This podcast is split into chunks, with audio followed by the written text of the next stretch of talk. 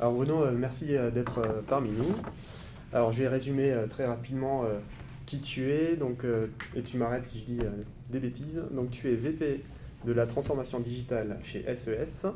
Dans ton LinkedIn, donc j'ai pu fouiller et lire les mots innovation, agilité, business case, teamwork, Mhm. intelligence artificielle.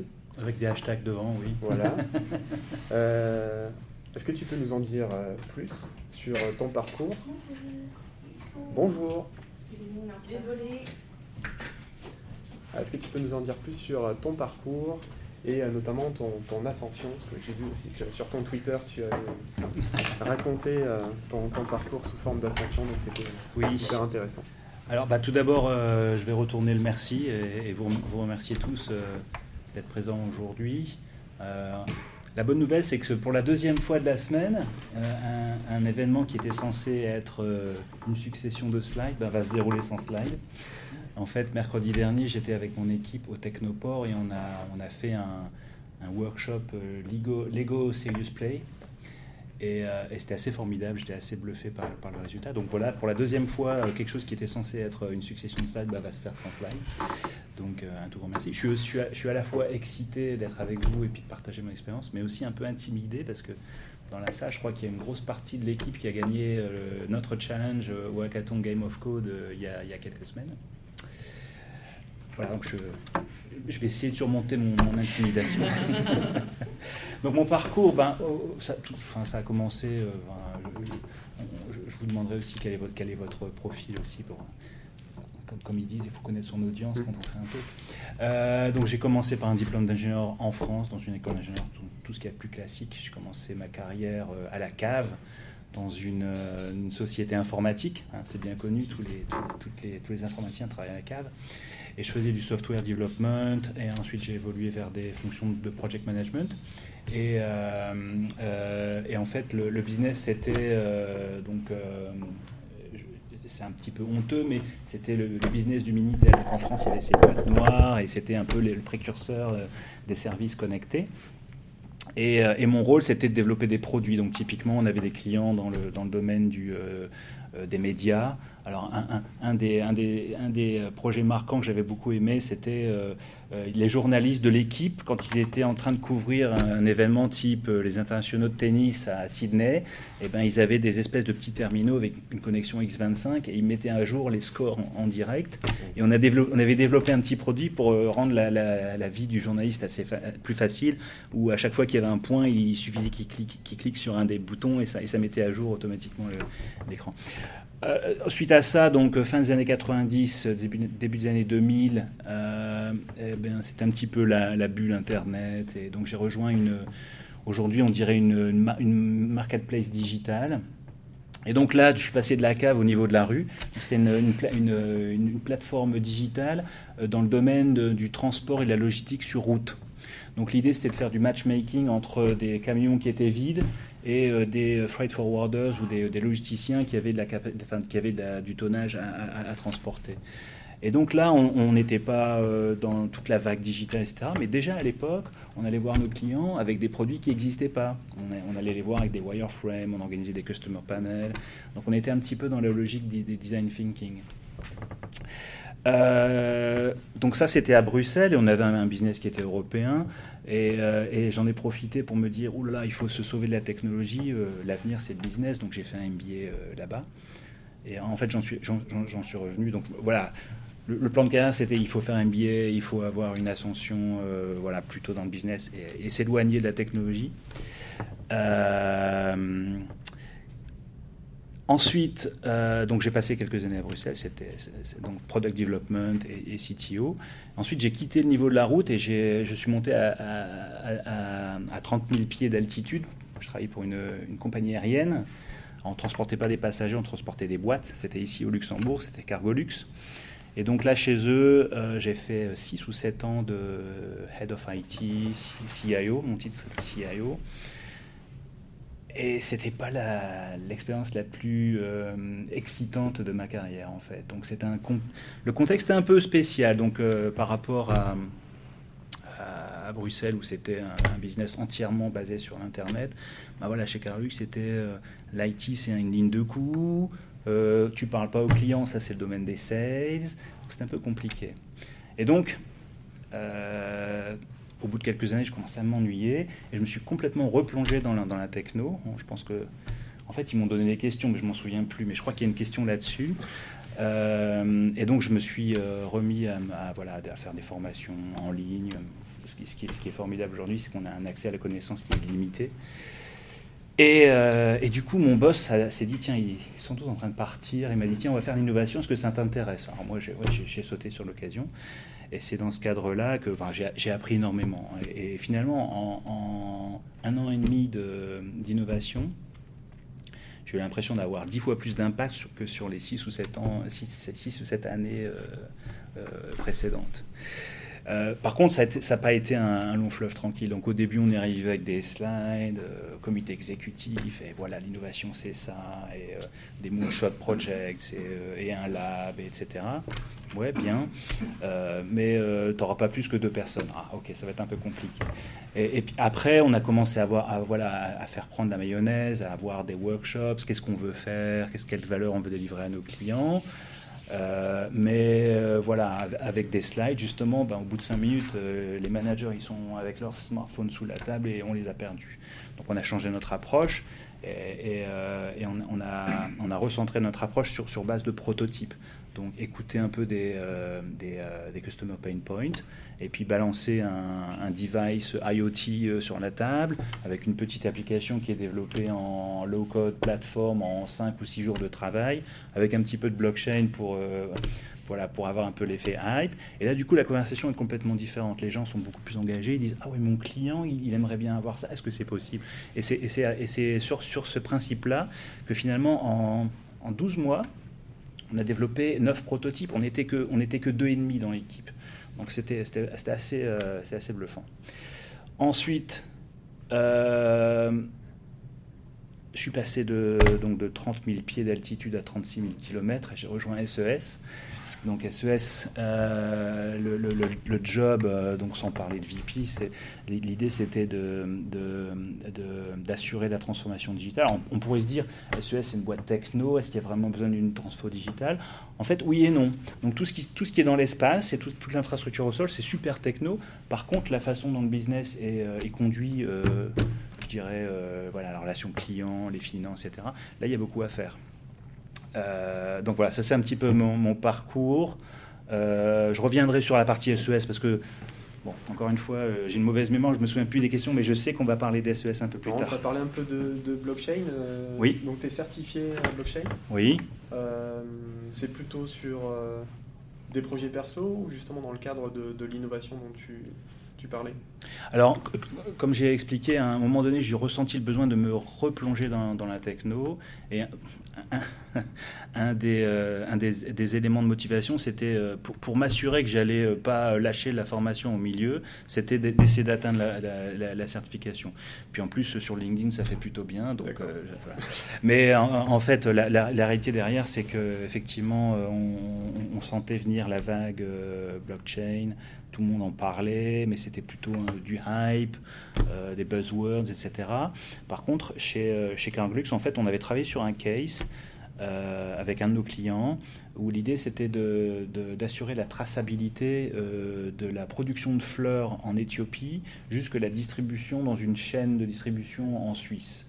Donc il y avait plusieurs acteurs, il y avait les fermiers en, Éthiopie, il y avait les points de collecte, il y avait l'aspect logistique pour amener à l'aéroport, euh, parce que c'est voilà les, fleurs, il faut qu'elles soient acheminées en Europe très très vite, sinon elles sont fanées. Donc il y avait la, partie aérienne, et c'est là qu'en fait nous on est intervenu. Puis après il y avait le dispatch, donc toutes les fleurs elles arrivent en Hollande, hein, puis après elles sont dispatchées en, Europe. Et après il y avait l'acheminement dans tous les magasins, donc là c'était sur la Suisse. Et du coup on parlait smart contract, on parlait euh, proof of work, etc. Et, c'est dans ce cadre-là qu'effectivement bah, ça m'a bien servi parce que finalement dans la conversation c'était pas que des buzzwords, c'était il y avait du concret derrière. Et après il y, avait un aspect plus personnel aussi parce que juste avant de rejoindre SES, euh, voilà, je travaille sur quelques projets. Euh, est-ce que, est que je veux devenir un entrepreneur? Donc, je travaille sur quelques, quelques cases à titre privé. Un startup week-end aussi, c'est des, événements assez formidables aussi. voilà, c'est un petit peu le contexte. Mais en fait, il n'y a pas que blockchain. Il y avait aussi, euh, je me suis enquillé trois certifications cloud computing, donc AWS Solution Architect, etc., etc. il y a un peu d'agile, donc Scrum Master. je crois que je crois que Maxime est spécialisé là-dedans. Ou, d'autres, hein, je, ne sais pas. voilà, donc c'était un petit peu. en fait, j'aime bien pour survivre dans le tsunami de technologie qui, s'abat sur nous, euh, moi, j'ai sélectionné ma, propre stack et je l'ai appelé Big Mac. Donc le B c'est blockchain, le I c'est IoT, euh, donc Internet of Things. Le G c'est un petit peu tiré par les cheveux, c'est agile. le M c'est machine learning, le A c'est AI et le C c'est cloud. Donc voilà, avec ça je pense qu'on on a, j'ai assez dans mon assiette pour euh, alimenter des conversations et trouver des, des, des, bons cases. Ok. Avant d'entrer euh, plus en détail sur la partie SES e et, l'innovation chez, chez SES, euh, tu es membre donc, du Luxembourg Open Innovation Club. En quoi ça consiste? Alors j'étais, je ne suis plus. Donc euh, je ne sais pas si vous connaissez le, principe du LOIC. Donc le LOIC en fait c'est un, en, très court c'est c'est un club où on met en relation les, les, sociétés établies comme les nôtres, la BIL, Cargolux, SES, avec l'écosystème innovation. Donc il y a plusieurs types de, il y a plusieurs types d'activités. Donc la première, je l'appelle, c'est un peu les alcooliques anonymes, c'est-à-dire que on est un, ensemble de personnes qui veulent innover. C'est pas toujours facile la vie dans, nos, entreprises pour innover. Et quand on se met ensemble, ben voilà, on, se rassure un peu, on a un peu les mêmes problèmes. Donc ça, c'est le premier aspect, aspect networking, euh, pour être plus, euh, politiquement correct. Euh, le deuxième aspect, c'est ben, avoir accès à des best practices. Donc on avait à peu près tous les mois, on organisait des, événements avec des, des, intervenants extérieurs. Donc ça pouvait être sur comment accompagner le, le reskilling, le reskilling de, des, employés pour, euh, par rapport à la, vague du digital. Ça pouvait être euh, voilà, comment créer un environnement safe pour, euh, pour instiller l'innovation. il y avait toute une série de, sujets qu'on a, adressés. Un troisième aspect, c'était ben, on avait la possibilité de faire un call for startup. Donc sur une problématique bien particulière, grâce au LOIC qui est lui-même connecté au, euh, à l'incubateur de euh, LCI, donc c'est Luxembourg City Incubator, euh, Newco, enfin tout l'écosystème incubateur Luxembourg. Donc eux, ils nous faisaient accéder à leur network pour, voilà, pour avoir des startups qui répondaient à un, call for startup. Et le quatrième type d'événement, c'était ce qu'on appelait des innovation dating. Donc là, encore une fois, sur une problématique qui est décidée avec tous les membres du club, ben, avoir un événement où euh, des startups viennent pitcher. Donc on faisait un truc un peu sympa. Il y avait, il y avait un intervenant extérieur, il y avait cinq startups qui pitchaient, un, petit break, un petit round table. J'ai vu qu'il y avait, euh, comment s'appelle-t-elle euh, j'ai oublié son nom qu'on a vu juste Emilia. Emilia. Elle est venue faire un talk, par exemple, sur l'intelligence artificielle dans un innovation dating euh, sur l'intelligence artificielle. Puis après, un, à nouveau, euh, cinq euh, startups qui pitchaient, après un petit, un petit, un petit classement, et, puis et puis après un, un, drink. Donc c'était un peu le genre, genre d'activité. Donc, en fait, la valeur qu'on retire d'une participation à, quelque chose comme le Loïc, ben, elle, est, elle est proportionnelle à ce qu'on met dedans. Donc plus on, plus on va s'investir, plus on, va avoir return. Et donc à, ce titre-là, en fait, euh, le club m'avait demandé d'être dans leur, leur STIRCO, et c'était vachement intéressant parce qu'on était à 3 ou 4 et on, définissait vraiment, voilà, qu'est-ce qu'on va faire sur l'année. Donc malheureusement, j'ai plus ce membership parce que j'ai quitté Cargolux. SES e était membre, mais juste avant que j'arrive, ils ont euh, annulé leur, euh, leur membership. Mais c'est quelque part dans ma, dans ma to-do list de, de, de rétablir ça. Mais, c'est vraiment un forum. Alors pour le coup, c'est pas uniquement digital, c'est pas uniquement techno, c'est plutôt voilà, c'est plutôt euh, au, carrefour entre entre des, problématiques business euh, et puis voilà comment comment accéder à peu de frais finalement parce que la souscription n'était pas très chère, accéder à voilà à des leviers de d'innovation. Ok. On va rentrer dans, dans le détail et notamment toute la partie focus euh, sur SES. E mhm. Est-ce que tu peux nous présenter SES e en, quelques mots et en quelques chiffres Oui, absolument. Donc SES, c'est une, société de communication par satellite. Donc environ 2 milliards d'euros de chiffre d'affaires, un peu plus de 2000 personnes qui sont réparties sur une vingtaine de sites dans le monde. Donc les principaux sites sont ici en Europe, Luxembourg, les Pays-Bas, La Haye, Munich. aux États-Unis, c'est plutôt côte Est, donc c'est autour de Washington. un gros site développement en Israël, puis après, le reste des bureaux, c'est plutôt des bureaux de vente euh, très locaux euh, dans, différents pays. Beaucoup de nationalités, je pense qu'il y a plus de 70 nationalités, donc un environnement très, très international. Euh, sur les 2000, il y a environ 5 ou 600 à, à Betzdorf, ici au Luxembourg. donc une flotte de satellites qui, est assez unique, puisqu'elle est, elle est hybride entre des, des, satellites géostationnaires. Donc un satellite géostationnaire, c'est un satellite qui a 36 000 km d'altitude et qui est fixe par rapport, euh, par rapport au, point, au point au sol. Donc euh, ça, crée beaucoup de, je ne sais pas quel est le terme en français, mais stickiness. Donc une fois que les gens ont acheté une parabole et l'ont pointé vers un satellite, ben voilà, ça, reste là pendant 10 ans, pendant 15 ans. Donc une flotte de satellites donc, qui a une très grande couverture. Et euh, l'autre partie de la flotte, en fait, c'est euh, des satellites qu'on appelle euh, Mid-Earth Orbit. Donc, c'est des, satellites qui sont plutôt à 8000 km d'altitude, mais du coup qui bougent. L'intérêt, c'est que ben, comme la distance est beaucoup moins grande, le throughput est plus important. Et nous, on, aime bien revendiquer qu'on arrive à avoir une expérience de connectivité qui est proche de la fibre, mais sans avoir à tirer de câble, etc. Donc, c'est un petit peu comme ça qu'on se positionne dans le marché. Donc SES, c'est aussi la société qui accompagne les telcos dans le déploiement de la 4G, maintenant dans la 5G. SES, euh, c'est la société qui permet de rétablir de la connectivité en cas de désastre naturel, type un tsunami ou un tremblement de terre ou un, euh, cyclone. SES, c'est aussi la première société de satellites qui a lancé des, euh, satellites sur, les fusées SpaceX donc les Falcon 9 en, l'occurrence. Alors le, launch qui était euh, en jeu, enfin la, participation au launch qui était en jeu dans notre hackathon, c'était pas sur euh, SpaceX, c'était sur un véhicule en fait, euh, c'était un Soyuz qui était opéré par Ariane. quoi d'autre? SES, e c'est une société qui permet de, de, broadcaster 7000 ou 7700, je pense, chaînes de télé. Une couverture, une couverture de la population qui est proche de 100%, 99% il me semble.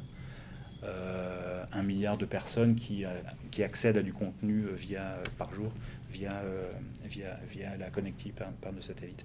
Alors l'autre partie du business, donc, qui est là, parce que là j'ai plutôt focalisé sur, le, sur la vidéo, qui est, qui est encore deux tiers de, notre, de nos revenus, ben, ça décline. Il n'y a plus personne qui achète des, des, des nouvelles paraboles, enfin ou très peu. Euh, les, nouveaux modes de consommation du contenu ben, sont voilà, tout le monde j'imagine que tout le monde ici est abonné à Netflix ou au moins la moitié de la salle.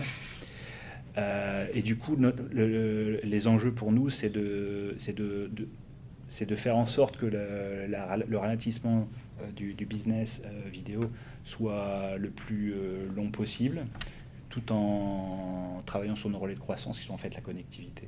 Dans la connectivité, en fait, les marchés typiques, c'est ben, l'aviation par exemple, donc la, connectivité en vol, ou euh, le monde du maritime, donc les, bateaux de croisière ou, les cargos, ou alors le monde de l'énergie, les, plateformes pétrolières euh, qui ont besoin de connectivité, ou euh, les gouvernements qui ont besoin d'avoir de la connectivité sécurisée, etc. pour, pour, pour leurs services, les, militaires. le cloud aussi, donc ça c'est vraiment quelque chose qui est, en train d'émerger sur les derniers mois.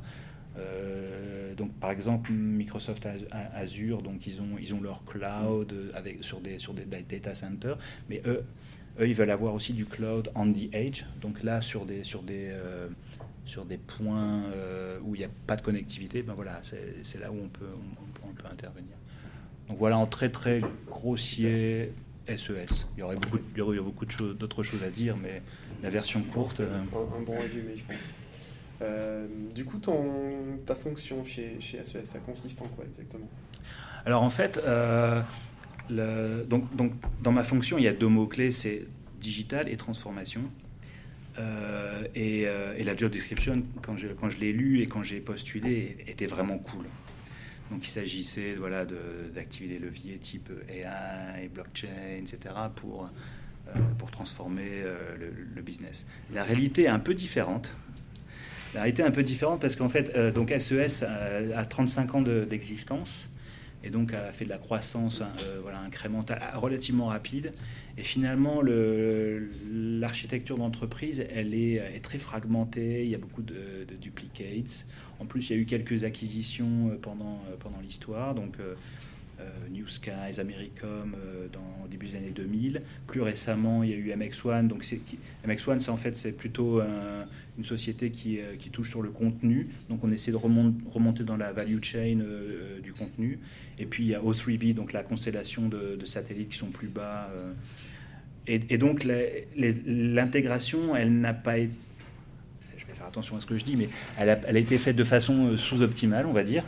Et du coup, on, voilà, on a un legacy qui est, extrêmement compliqué.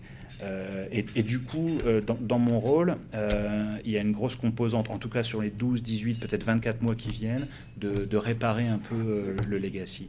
Alors ça ne veut pas dire que c'est juste euh, réparer. Il y a aussi des nouvelles, des nouvelles euh, capabilities, euh, des, nouveaux besoins qu'il faut qu'on remplisse par rapport aux, nouvelles générations de satellites, etc. Mais 80% du job, c'est vraiment enterprise architecture, simplification du landscape, etc., etc. Et le deal avec mon boss, c'était de dire j'ai au moins besoin d'avoir 20% pour, travailler sur la vraie innovation digitale. Donc dans ce cadre-là, euh, dans ce cadre-là, en fait, c'est exactement dans ce cadre-là que le hackathon s'est inscrit. Euh, donc l'idée, c'est d'avoir un, de commencer à, développer le pilier innovation digitale euh, dans mon département. et donc le, kick-off, en fait, le kick-off du Digital Lab, c'était le, c'était le hackathon. Donc là, l'idée, c'est de, ben voilà, de pas trop s'éparpiller. Donc encore une fois, le Big Mac et peut-être encore une toute petite partie du Big Mac. Euh, et, de, voilà, de, sourcer des problèmes euh, qui viennent du business, euh, d'avoir des cycles très courts en termes de, prototypage. Et puis si c'était une fausse bonne idée, ben c'est pas grave, on documente et on passe à autre chose. Et si c'est une bonne idée, et, là ça c'est un point clé aussi, ben on va on va scaler, on va on va on va on va on va, peut-être complètement refactoriser ce qui a été fait, mais on va voilà on va transmettre ça à l'IT ou à d'autres pour, euh, voilà, pour, euh, pour tirer les bénéfices euh, au, niveau de, toute la société. On a toute une série d'événements, je crois qu'on y reviendra un peu plus tard, toute une série d'activités qu'on est en train d'entreprendre pour, voilà, pour commencer à, créer un, environnement qui va favoriser l'innovation. D'accord. Tu parlais de sécuriser 20% justement pour faire de l'innovation. Mhm. comment tu, tu, as fait pour convaincre ton boss d'avoir les moyens suffisants et de libérer euh, cette hauteur euh, sous plafond pour créer euh, mmh. justement cet effet cathédrale. comment tu as fait pour le convaincre? Bah, en, fait, en fait quand, quand, je suis rentré chez SES, e l'idée c'est que les 20% ils soient presque les, 100%. Mais quand on a un peu soulevé le couvert, je me suis dit, là là, c'est quand même bien cassé ici, il va falloir vraiment réparer, réparer ce qu'on a. mais du coup, ça a été assez facile d'arriver à un compromis. On dit, OK, on, il y, a du travail pour refaire les fondations, mais euh, on, est relativement tombé d'accord rapidement sur le fait que voilà, ça peut pas être 100%. Sinon, sinon on demande, on demande à, l'IT de le faire, ou on demande, voilà, ça c'est.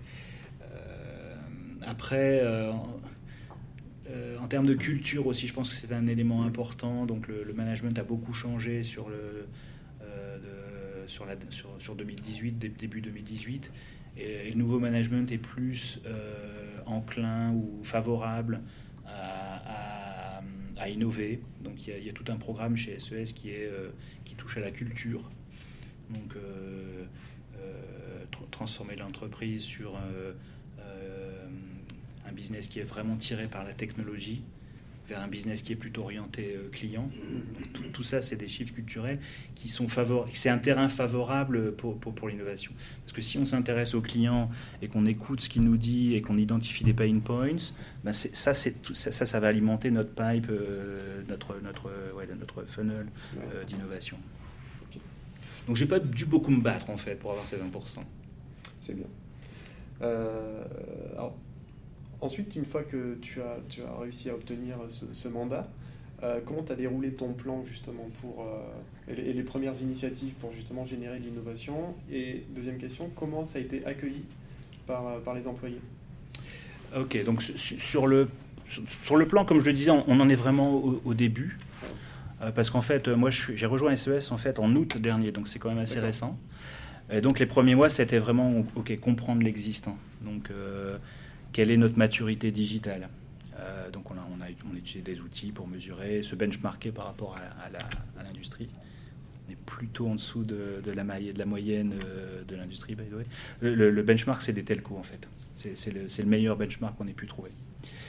Euh, et puis après, en termes de plan, donc, moi j'aime bien le modèle du Boston Consulting Group en, termes de transformation digitale, parce qu'il est assez simple en fait. Il commence par la vision. Donc quelle est la vision Quelle est, quelle est la, compagnie digitale qu'on veut avoir? Et puis en, dessous, j'ai euh, ben voilà, quel, où, est où dans l'entreprise est-ce que je peux digitaliser pour euh, servir cette vision? Donc typiquement euh, la capacité à développer de nouveaux produits, la, façon dont on opère, donc operations, toutes les fonctions de support, mon go-to-market strategy. Et puis après, quand on est un peu plus mature, ben, comment est-ce que je peux euh, vraiment créer de la croissance digitale, donc nouveaux produits purement digital, ou nouveaux business models qui sont, euh, qui sont euh, purement digitaux. Et puis en dessous, il y a les enablers. Donc les enablers, c'est les gens, c'est l'organisation, c'est les, les, compétences, c'est ce qu'on sait faire. Le deuxième pilier, c'est les, le deuxième enabler, c'est donc les, les données, et, notre capacité à, exploiter ces données. Le troisième pilier, c'est la technologie, donc les, systèmes, les applications, etc. Et le quatrième pilier, c'est l'écosystème. Donc, euh, à, quel point est-ce que je suis capable de, m'engager avec euh, d'autres partenaires dans l'écosystème pour co-créer, pour, euh, éviter de tout réinventer nous-mêmes? Et d'ailleurs, chez SES, SES, c'est une, une, société qui est éminemment faite d'ingénieurs c'est pas toujours facile de se dire ah ben on va, on va utiliser une solution. Parce que l'ingénieur va dire je vais, je vais te le faire. Je sais comment on fait ça va être moins cher mais bon euh, en termes de timing c'est pas toujours c'est pas toujours optimal.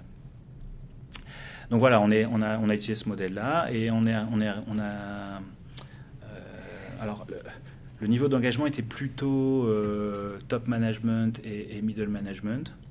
Il y, a, il y, a, beaucoup de, de, VP et de SVP chez, chez SES, donc c'est sur cette couche-là qu'on a travaillé. Et on est arrivé avec deux, deux, types de visions. Donc il y a une vision qui, euh, qui, qui en fait répondait à, la, redéfinition de mon mandat on va pas faire que l'innovation, on va aussi euh, réparer l'existant. Donc là, la vision, elle dit en gros, ben, on va simplifier, on va, être sans pitié pour simplifier notre paysage euh, IT, on va éliminer plus de systèmes qu'on en amène de nouveaux, euh, on va adopter plus de cloud pour, voilà, pour avoir un, time to delivery qui soit, qui soit plus court.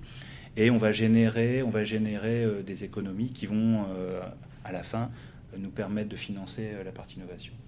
La deuxième partie de la vision, c'est Customer Centricity, qui, qui, devient vraiment un, sujet prédominant euh, chez SES. Il y a vraiment cette aspiration de devenir une société qui soit centrée sur le client. Et c'est un gros shift culturel, en fait, puisque en fait, quand on regarde le, business model, euh, ben dans le passé, on lançait un satellite et, euh, les, les, propriétaires de contenu mais ils faisaient la queue à la porte pour euh, avoir leur contenu diffusé euh, sur les satellites. Aujourd'hui, c'est plus ça, c'est plus ça le business model. Il faut vraiment aller chercher euh, chez les clients, voilà, quelle est leur value chain, où est-ce que je peux apporter de la valeur, etc. Et donc toute la discussion avec les opérateurs de d'avions ou les, les opérateurs de de bateaux de croisière ou les, ou les pétroliers, etc. Donc cette conversation, il faut, vraiment aller, chercher le, le business j'ai perdu un peu le fil de ce qu'on était en train de dire. Ta première partie de la vision, la deuxième oui, partie. alors deuxième partie euh, Customer Centricity. Donc là, l'idée c'était de dire, euh, de, de, l'ambition c'était de digitaliser euh, tout, chaque facette de l'interaction avec nos clients pour avoir un impact sur le Net Promoter Score, la, la, la satisfaction client, etc. et en tant que en tant que management team, on a eu du mal à se décider entre les deux. Alors on sait, on, a tous lu dans les bouquins qu'il fallait euh, se focaliser sur une et pas essayer de, d'attirer sur les, sur les deux, ou même les trois. Parce qu'en fait, les trois dimensions qu'on a regardées, c'était operational excellence, excellence opérationnelle, leadership produit ou customer centricity. Et donc le, product leadership a été assez vite, non pas que ça soit pas important, mais, mais ce n'était pas le focus. Et donc entre les deux, donc le consensus, c'est de dire on doit faire cette simplification, on doit, on doit, on doit devenir euh, meilleur en termes d'opération. Et, mais, et, et, en fait, ça aura un impact parce que si on est plus simple, on est, on est plus simple à, voilà, à traiter euh, en affaires avec nos clients, ben, ça aura aussi un impact sur le, Customer Centricity. Ok. Sur cette partie de la, vision euh, qui consiste à simplifier le, système d'information notamment, mmh, mmh. comment, alors je pense que la vision n'est pas trop compliquée à, à vendre, comment tu passes de la vision à l'opérationnalisation de, ce truc-là mhm. euh, Est-ce que tu mets en place des principes mhm. euh, et, en quoi tu es légitime par rapport à des équipes qui sont là depuis euh, un moment enfin, tu Je pense que tu as, mis le doigt sur le, sur le, sur le, le, plus gros challenge auquel il faut répondre en effet. Hein. Donc il y, a la résistance au changement. Bah, chez SES, e il y a des gens qui ont beaucoup d'années de, boîte, donc euh, voilà, ils sont, c'est, difficile. Alors c'est, pas, pas tout le monde. Hein. Il, y a, quand même un noyau de gens qui sont ouverts à l'innovation, et, c'est, sur ça qu'il faut, s'appuyer. Euh, donc comment on y répond? Ben voilà, on a, créé une espèce de communauté euh, d'architectes où en fait déjà le premier objectif c'est de comprendre l'existant et puis après de mettre sur la table des principes, et puis après d'accepter qu'on ne va pas euh, atteindre l'état final en, un, saut, mais qu'on aura des, architectures de transition. Peut-être qu'il y a des fois, des fois, on va faire des choses qu'on va démonter plus tard. Voilà, c'est tout une espèce de compromis. Donc il y, a, deux éléments. Il y a avoir le sens du compromis, euh, travailler sur notre capacité d'influence, super important. Et puis euh, voilà, s'appuyer sur un noyau de gens qui, sont, qui ont un peu le même mode de pensée.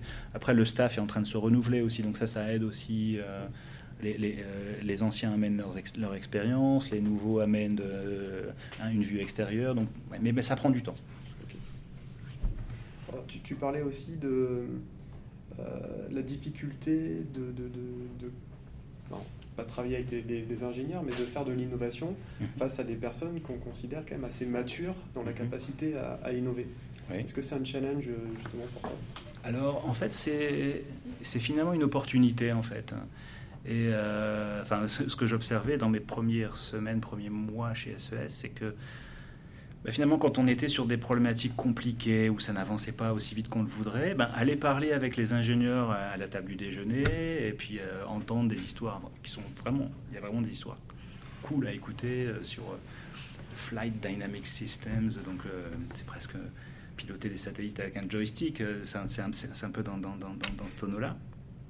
Et finalement, ça donne, ça donne pas mal d'inspiration. Ça, c'est un élément. Deuxième, deuxième élément, c'est le fait que il y a énormément de compétences, euh, il y a énormément de gens très pointus chez SES. E Et si on, si on parvient à connecter ces compétences super pointues sur d'autres domaines, bah, ça, peut devenir extrêmement puissant. Euh, un exemple, c'est dans, dans un des départements chez SES, e bah, j'ai découvert presque par hasard qu'il y avait un, type qui avait un PhD en Natural Language Processing, donc NLP, et qui finalement n'utilisait pas trop cette compétence-là euh, dans sa, dans sa vie de tous les jours. Et, du coup, on a connecté avec des problématiques dans le domaine du juridique où il fallait euh, être plus efficace dans, le, euh, dans notre capacité à analyser des clauses de contrat, etc. Et on a fait le, on, enfin, on est en train de le faire. Je ne veux pas dire qu'on l'a déjà fait, mais on, est en train de le faire. Et il y a plein de cas comme ça. Donc, des gens qui ont travaillé sur des systèmes d'optimisation super pointus pour optimiser, la capacité. Et ces compétences-là, on peut les réutiliser ailleurs. En fait, ce que que j'ai pas mentionné tout à l'heure, c'est que dans notre Digital Lab, un des composants, et c'est un truc sur lequel euh, je crois très fort, on est en train de travailler sur un, centre d'excellence euh, intelligence artificielle. Donc, euh, l'idée, c'est d'avoir trois phases. Une première phase, une phase d'éducation, donc intelligence artificielle pour les nuls ou pour les managers. Et, pour bien, bien. Pas synonyme. Hein. non, non, non, non, aucune corrélation. L'idée, c'est de démystifier l'intelligence artificielle. Qu'est-ce que c'est? Qu'est-ce que ça, qu'est-ce que ça ne fait pas? Qu'est-ce que ça ne fera pas? Et, et, pour quel, pour quel cas d'utilisation typique est-ce que ça peut marcher? Une fois qu'on a fait cette phase d'éducation, ah c'est pas linéaire, mais bon, un, petit peu quand même, après on passe en phase d'idéation. Donc euh, quels sont les problèmes business ou les opportunités qui auraient un bon match avec l'intelligence artificielle. Puis après, la troisième phase, c'est la phase de, production, de prototypage. Et là, l'idée, ben, encore une fois, j'aurais pas 15 ingénieurs euh, machine learning ou deep learning avec moi, mais de faire, de créer cette communauté euh, pour, euh, pour prototyper et répondre à des, problématiques qui, nous seront, qui nous seront posées.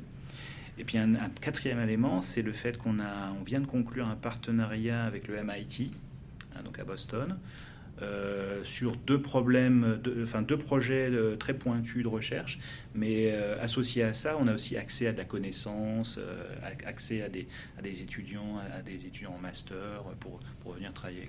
Donc c'est un petit peu comme ça qu'on voit la chose. Donc c'est en, train, en train de démarrer. Donc je peux, je peux pas encore revendiquer de succès, mais, mais j'y crois super fort. Bah, c'est super. on voit qu'il y, y, a une ouverture qui se fait du coup pour, enfin nécessairement pour innover. Est-ce que vous êtes ouvert aussi au niveau des startups? Est-ce que vous travaillez avec elles? Est-ce que vous en prévoyez d'en, racheter, de collaborer d'une certaine... Mhm. Enfin, c'est quoi votre stratégie euh, par rapport à Alors, en fait, euh, quand je mentionnais la, la comment, la, la, constellation de satellites euh, en orbite moyenne, en fait, ça, c'est un rachat de start-up, hein, puisque, en fait, c'est, c'est quelques, quelques ingénieurs super brillants qui ont travaillé sur le concept, et SES a très, très tôt en fait investi. Le, deuxième investisseur, euh, investisseur, en fait, c'était Google. Donc c'était quand même du sérieux.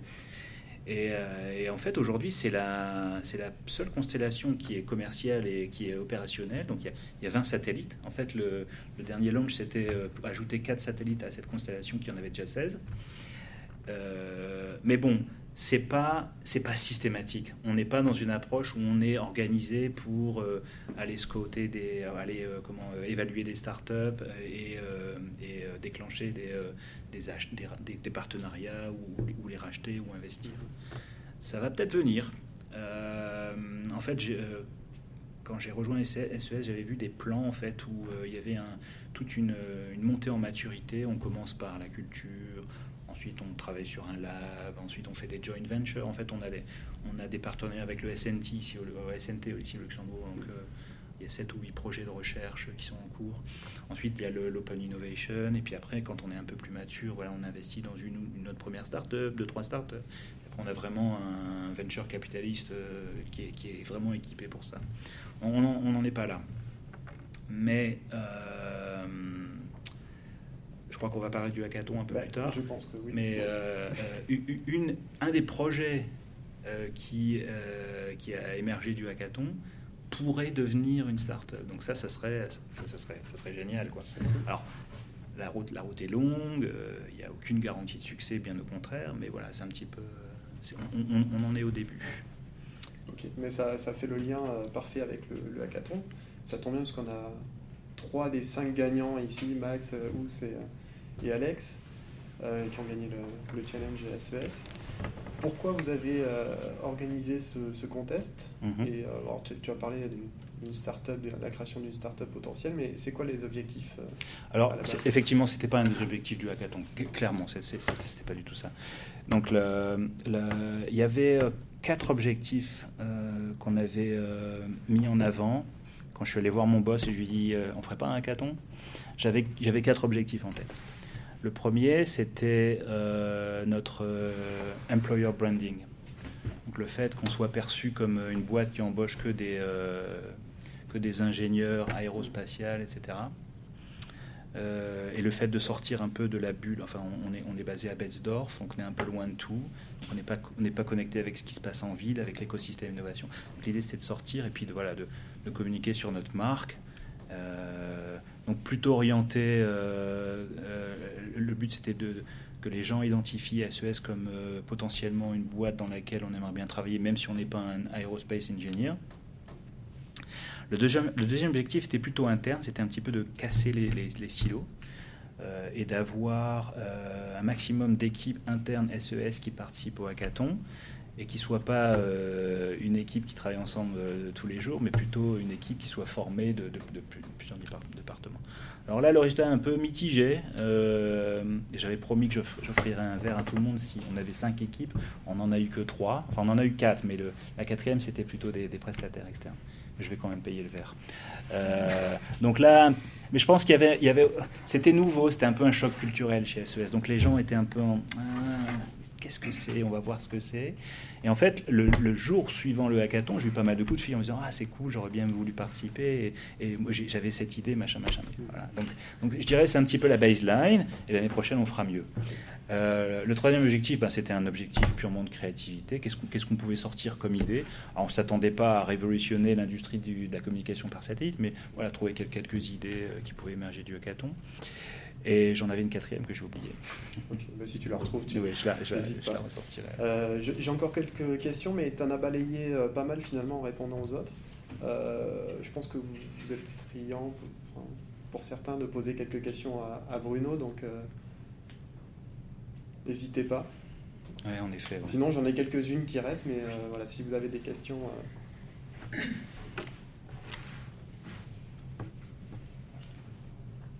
Alors, pour, deux, mots, deux mots de plus sur le hackathon, en fait. Euh,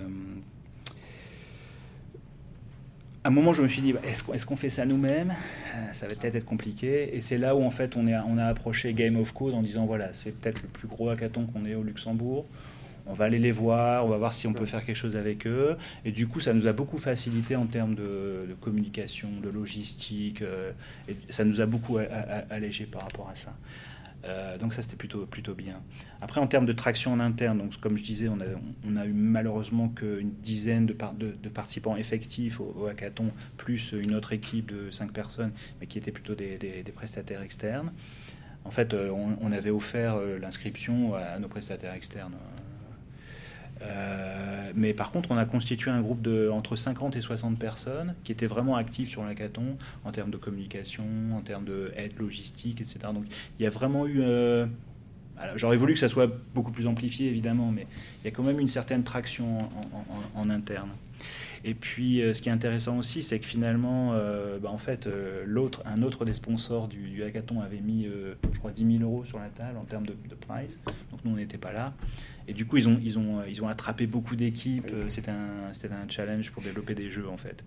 Mais malgré ça, on a quand même eu 10 équipes qui ont participé à notre challenge. Donc c'est plutôt pas mal. Et puis sur ces 10, sur ces 10, 10 euh, projets, bah, en fait, il y en a un qui est en train de continuer. Et je suis plutôt fier parce que c'est le projet sur, sur lequel moi j'ai travaillé. En fait, pour la petite histoire, donc au début, j'étais dans l'équipe d'organisation. Et l'équipe tournait tellement bien que je me suis dit, ok, je me retire. Donc après, j'étais dans le jury. Et après, notre CTO, qui en fait est parti en, retraite la semaine dernière, il a dit, oh, j'aimerais bien être dans le jury. Donc je dis, bah, vas-y. Et comme je voyais qu'on avait peu de traction en termes d'équipe, je me suis dit, bon, bah, maintenant, je vais utiliser mon énergie pour essayer de, vraiment de littéralement euh, prendre les gens par la main et, de former des équipes. Et voilà, on, avait presque quatre, on, en a eu finalement que, trois. Donc, pour la petite histoire, j'ai moi-même codeur, je suis un super mauvais codeur, mais j'aime bien ça. Euh, et notre projet, le projet sur lequel on a travaillé, en fait, il est en train de se continuer. On a, on a en fait un stagiaire et puis euh, une des personnes qui étaient dans, le, dans notre équipe qui sont en train de continuer le projet. Alors il a pivoté un petit peu, mais, mais j'aime bien dire que ça, ça a émergé depuis, depuis, le, depuis le hackathon. Justement sur, sur cette capacité à mener ensuite des, projets qui, peu importe la façon dont ils, émergent. Euh, moi, j'imagine que dans, dans, ton secteur, euh, l'innovation, enfin, il faut, il faut mettre un, billet qui est assez conséquent pour, euh, pour innover dans le secteur dans lequel tu es. comment tu passes d'une idée mhm. à la mise à l'échelle ensuite d'un prototype? Ah, C'est une, une, très bonne question. En fait, je pense que à, mon niveau, c'est encore trop tôt pour y répondre. Par, contre, euh, alors, le, niveau des investissements qu'on peut connaître chez SES dans le, dans le business classique, donc euh, mettre un satellite en orbite, en orbite euh, de, la phase de conception jusqu'à ce qu'il soit opérationnel, c'est beaucoup d'argent. Par contre, nous, dans le digital, on peut innover avec très peu, en fait. Donc euh, finalement, euh, finalement c'est relativement facile de pousser des projets parce que par rapport aux investissements qui sont demandés sur des infrastructures satellites pures et dures, c'est tout petit. Mais par contre, la conversation est intéressante parce que on va regarder des petits projets digitaux avec une vue investissement capitaux et on, a, on, tendance un petit peu à, appliquer la même façon de voir sur des, projets qui sont beaucoup plus petits.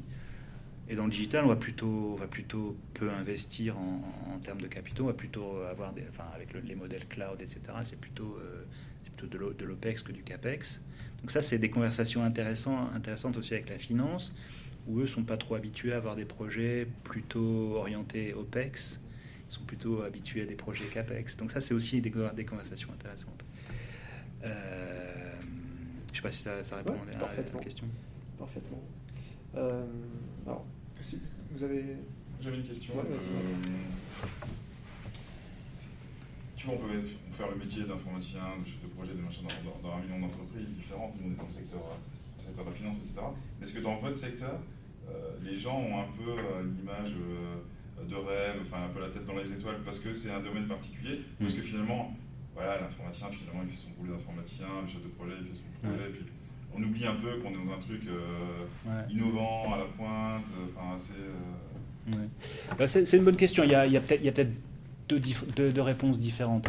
Les gens qui travaillent sur les, sur les systèmes d'optimisation de la capacité, sur le, euh, comment repositionner mon satellite en orbite, etc., c'est effectivement des gens qui ont plutôt la tête dans des étoiles, qui, sortent de peut-être 10 euh, ou 12 écoles différentes dans, dans le monde, peut-être un peu plus, mais c'est quand même très, très niche.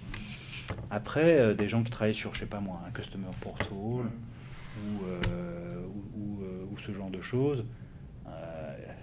je vais pas dire qu'ils pourraient aussi travailler dans une société de, de, de, production de ciment ou dans une banque, mais, mais presque. mais cela dit, il y a quand même, euh, c'est assez, c'est assez euh, prédominant chez SES, la, fierté de travailler pour un domaine qui est finalement cool. Et, c'est vachement vrai. Enfin, c'est une des raisons qui m'ont poussé à, postuler et à, prendre le job, effectivement. Mais il y a, effectivement un, un aspect, euh, un aspect cool qui est, qui, qui est attractif. Mais effectivement, dans, dans, dans, la population d'ingénieurs chez SES, il y a vraiment une partie d'ingénieurs hardcore. Et moi, j'adore discuter avec eux parce que c'est magique. Quoi. C'est, euh, le, genre de problèmes sur lesquels ils, sont, ils travaillent, c'est vraiment des problèmes compliqués et, ils en parlent toujours avec énormément de passion. Et, euh, donc il y, a un peu de, de, de, une réponse à deux niveaux. Quoi. D'autres questions alors pour revenir sur mon hackathon, parce que c'était c'était vraiment un, élément marquant sur les ton quatrième objectif? Euh, non, je l'ai toujours pas trouvé. ah, L'idée, c'était aussi que ça soit pas un one-off, mais qu'on puisse euh, en tirer les bénéfices euh, sur, le, sur le plus long terme. Et en fait, comme on a eu un peu de traction post-hackathon, on est en train de planifier un deuxième hackathon, mais cette fois qui sera plutôt interne. Et ce qu'on va faire, ça sera un hackathon avec plusieurs, plusieurs sites dans le monde. Donc on en, on en aura au moins deux, j'espère qu'on en aura peut-être trois ou quatre. Mais en gros, ce sera une, compétition entre euh, nos collègues euh, américains et nos collègues européens. Et le, thème, ce sera vraisemblablement autour de l'expérience euh, client. Et on aura du live streaming, un truc un peu sympa comme ça. Et puis on le fera pas sur un week-end, parce que je pense que ça a été aussi un frein en termes de participation, le fait que ça soit sur un week-end. Donc on fera ça sur sur un jour de semaine. Éventuellement même, euh, on permettra aux gens de dormir la nuit. Euh, mais voilà, c'est essayer de essayer d'éliminer les barrières qui ont fait que certaines personnes n'ont pas, pas, voulu participer. Au, un, petit, un petit tip là, qui nous intéresserait, c'est comment tu as réussi à faire que c'était prévu sur un week-end, mhm. au fait que finalement on prenne un jour de la semaine pour, euh, pour, pour comme, Comment ça bah, J'imagine que tu as dû dealer avec les différents managers pour dire que bah, ce jour-là sera dédié, qui est un jour normalement travaillé. Ah, pour le, pour le prochain Ouais, pour le prochain. Euh... Bon pour un ami. bah, J'avoue que en fait, euh, ça, ça, me fait revenir aussi sur notre lab en fait. Euh, le, le, management est assez euh, supportif de ce genre de choses. Et typiquement pour notre, pour notre centre d'excellence intelligence artificielle, le management est prêt à, à, pas imposer, mais à encourager à ce que les gens dégagent jour par semaine pendant, pendant une certaine période pour aller bosser sur, sur le projet. Donc ils, sont, ils, sont, ils sont vraiment sont vraiment derrière nous euh, par rapport à ça. Donc, euh, on en est encore une fois, on en est vraiment au début. Peut-être que peut-être ça va pas se matérialiser, mais enfin, je, crois que à partir du moment où, euh, où, le, où le, CEO ou en, tout cas des, des, personnes très seniors dans, dans l'équipe de management disent mm-hmm. oui, on va dégager du temps pour permettre aux gens de faire monter ce, centre de compétences artificielle, intelligence artificielle, c'est vraiment un signe très fort.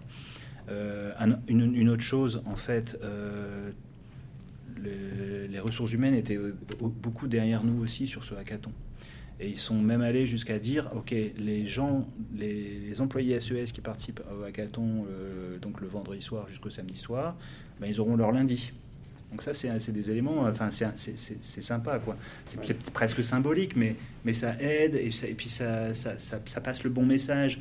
Ça veut dire que ouais, c'est pas une bande de, gens un peu bizarres qui font ça. Il y a, vraiment euh, euh, partie prenante, y compris au niveau ressources humaines. Donc ça, c'est des éléments intéressants aussi. C'est cool. Euh, je vois que l'heure tourne, on, arrive à la fin. J'ai une dernière question pour toi. Donc, on a compris que tu es parti de la cave. Mhm. Petit à petit, tu es monté dans la, stratosphère. Mhm. On dit que sky is the limit. Mais quand on l'a déjà atteint, c'est quoi pour toi les, prochaines étapes? Ah, Je sais pas, je pourrais aller sur Mars avec SpaceX. Et plus sérieusement, dans, quelques années, euh, pour toi, ce serait quoi les prochains challenges? Ah, ça, c'est euh, une question. Euh, elle n'était pas prévue, celle-là. Elle n'était pas prévue. non, j'ai pas, j'ai pas trop d'idées. En fait, en tout cas, ce qui est, ce qui est un, point, un point super important, c'était le fait qu'à un moment donné, je me suis dit que CIO, c'est peut-être prestigieux, c'est peut-être pas mal, mais ça me plaisait pas du tout. Et, euh, euh, et, j'ai vraiment fait le bon choix. Enfin, c'est peut-être la crise de la quarantaine ou, euh, quelque chose comme ça. Les, Anglais, ils disent la, crise de milieu de vue. Nous, nous, on est un peu plus intelligents. On peut avoir une crise à la quarantaine, une crise à la cinquantaine. On peut l'avoir plusieurs fois. Mais ça, c'est vraiment un choix de carrière que, dont je suis super content de me dire j'ai pas envie d'être un CIO jusqu'à la fin de mes jours et j'ai envie de faire, faire des trucs, faire des trucs cool et avoir de l'impact. Euh, donc ce qui va me driver à l'avenir, ce sera ça. En effet, c'est pas, c'est pas, c'est pas le titre, c'est plutôt avoir de l'impact puis travailler sur des trucs. Donc j'ai aucune idée de ce que ça sera dans 10 ans, mais, mais ce, sera, ce sera certainement ça mes drivers en fait. Moi je pense Et en fait, euh, on, a, on a parlé un tout petit peu de start-up, mais en fait, quand, du, du temps où j'étais à Bruxelles, euh, pendant mon MBA, euh, j'avais pris une spécialisation entrepreneurship. Et en fait, on a travaillé pendant six mois avec quelques collègues de, la promo sur un projet de création de start-up. Donc l'idée, c'était un, peu avant l'émergence de Salesforce.com et ainsi de suite. On avait, on avait travaillé sur un concept de software as a service. Et on avait identifié que les, les grossistes étaient sous-équipés en informatique pour gérer leur stock, euh, leurs ventes, leurs finances, etc. Mm. Et donc on avait, on avait développé un prototype. J'avais même fait appel à des, euh, à des étudiants de, mon école d'ingénieur. On, on, les avait amenés sur un stage pour développer le prototype. Et à la fin, on avait en fait, on avait pitché notre idée. Euh, ben, C'était un, jury d'investisseurs. Donc il y avait des banquiers, il y avait des, gens plutôt venture capitalistes. À l'époque, on parlait pas trop de business angel, quoique si on en parlait déjà. Euh, et, à la fin, son voir on dit Mais vous êtes sérieux Vous allez vous, lancer? Et donc, après, avec l'équipe, on est parti, on est, on est allé dîner au, restaurant. C'était vraiment tout à la fin du MBA. Je crois que c'était le dernier, le dernier truc qu'on devait, qu'on devait livrer. Et on s'est tous regardés. Et puis finalement, bah, dans l'équipe, il y avait une Chinoise qui est rentrée en Chine. Il y avait un Roumain qui, a, qui, est, qui est rentré en Roumanie. Il y avait un Anglais qui, qui s'est expatrié au Canada. Et ça s'est pas fait. Et ça, c'est peut-être un, un, de, un de mes regrets. Et, avant de partir euh, chez SES, en fait, euh, c'est une voie que j'avais réexplorée. Donc j'avais participé à un, Startup Weekend. je ne sais pas si vous avez déjà participé à un Startup Weekend, c'est une expérience extraordinaire. C'est un événement de 52 ou 54 heures. C'est aussi un week-end.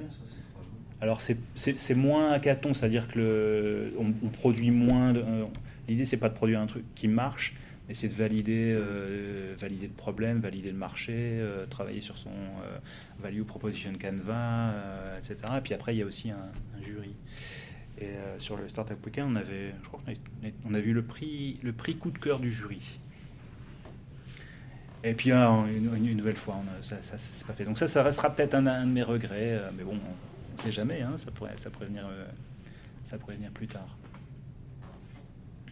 Et pour la petite histoire, euh, j'ai aussi eu euh, le prix de l'imposteur sur le hackathon l'an dernier. C'est-à-dire que j'ai débarqué euh, sur le hackathon tout seul parce que mes amis ne voulaient pas venir. Ils disaient Mais t'es fou, on est trop vieux pour ça. Donc j'y suis allé tout seul et l'organisateur m'a connecté avec deux jeunes développeurs. donc on, était un petit peu comme ça.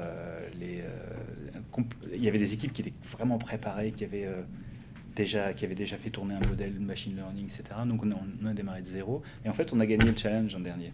Donc c'était vraiment, euh, vraiment cool. En fait, pour la petite histoire, on avait fait, on avait fait ce sur quoi on avait travaillé. Donc il y avait deux challenges. Il y avait un challenge open data et il y avait un challenge euh, machine learning, super ouvert. Et on a fait les deux. Et donc, en, fait, l'idée, c'était d'aller récupérer les données de concentration de pollen au Luxembourg sur un site qui doit dater des années 90. Où on a fait tourner un script de data scraping, on a, on a reconstruit une base de données, on a mis une API par-dessus pour accéder aux données historiques. On a fait une, application, je pense, c'était en React native. Euh, en React, euh, comment c'est le, truc qui, marche sur les téléphones mobiles là avec Native, c'est ça. Hein. Euh, moi, je faisais plutôt la partie machine learning en fait. Et après, on a, après j'ai fait, tourner plusieurs modèles pour faire un modèle de prédiction au jour J et au jour J plus 1. donc, j'avais fait un modèle Random Forest et finalement, le modèle qui avait bien, bien marché, c'était un modèle euh, Recurring euh, Neural Network, donc euh, Long Short Term Memory. Et on a gagné en fait les deux challenges. On, avait, on a gagné le challenge Machine Learning et, on a eu le prix spécial du jury sur le, sur le challenge Open Data. Donc ça, c'était, j'appelle ça le prix de l'imposteur parce que moi, vu mes, mes, compétences en coding, être gagnant dans un hackathon, c'était totalement imprévisible. Mais voilà, c'était un petit peu pour la petite histoire. Fallait oser. Fallait oser, exactement. C'est cool. Bon, écoute, euh, merci euh, beaucoup Bruno. Euh, ce qui est cool aussi, c'est que bah, les discussions vont continuer, si j'ai bien compris, avec les gagnants du hackathon. Donc, je pense qu'on restera en contact. avec plaisir. À travers ça, à minima.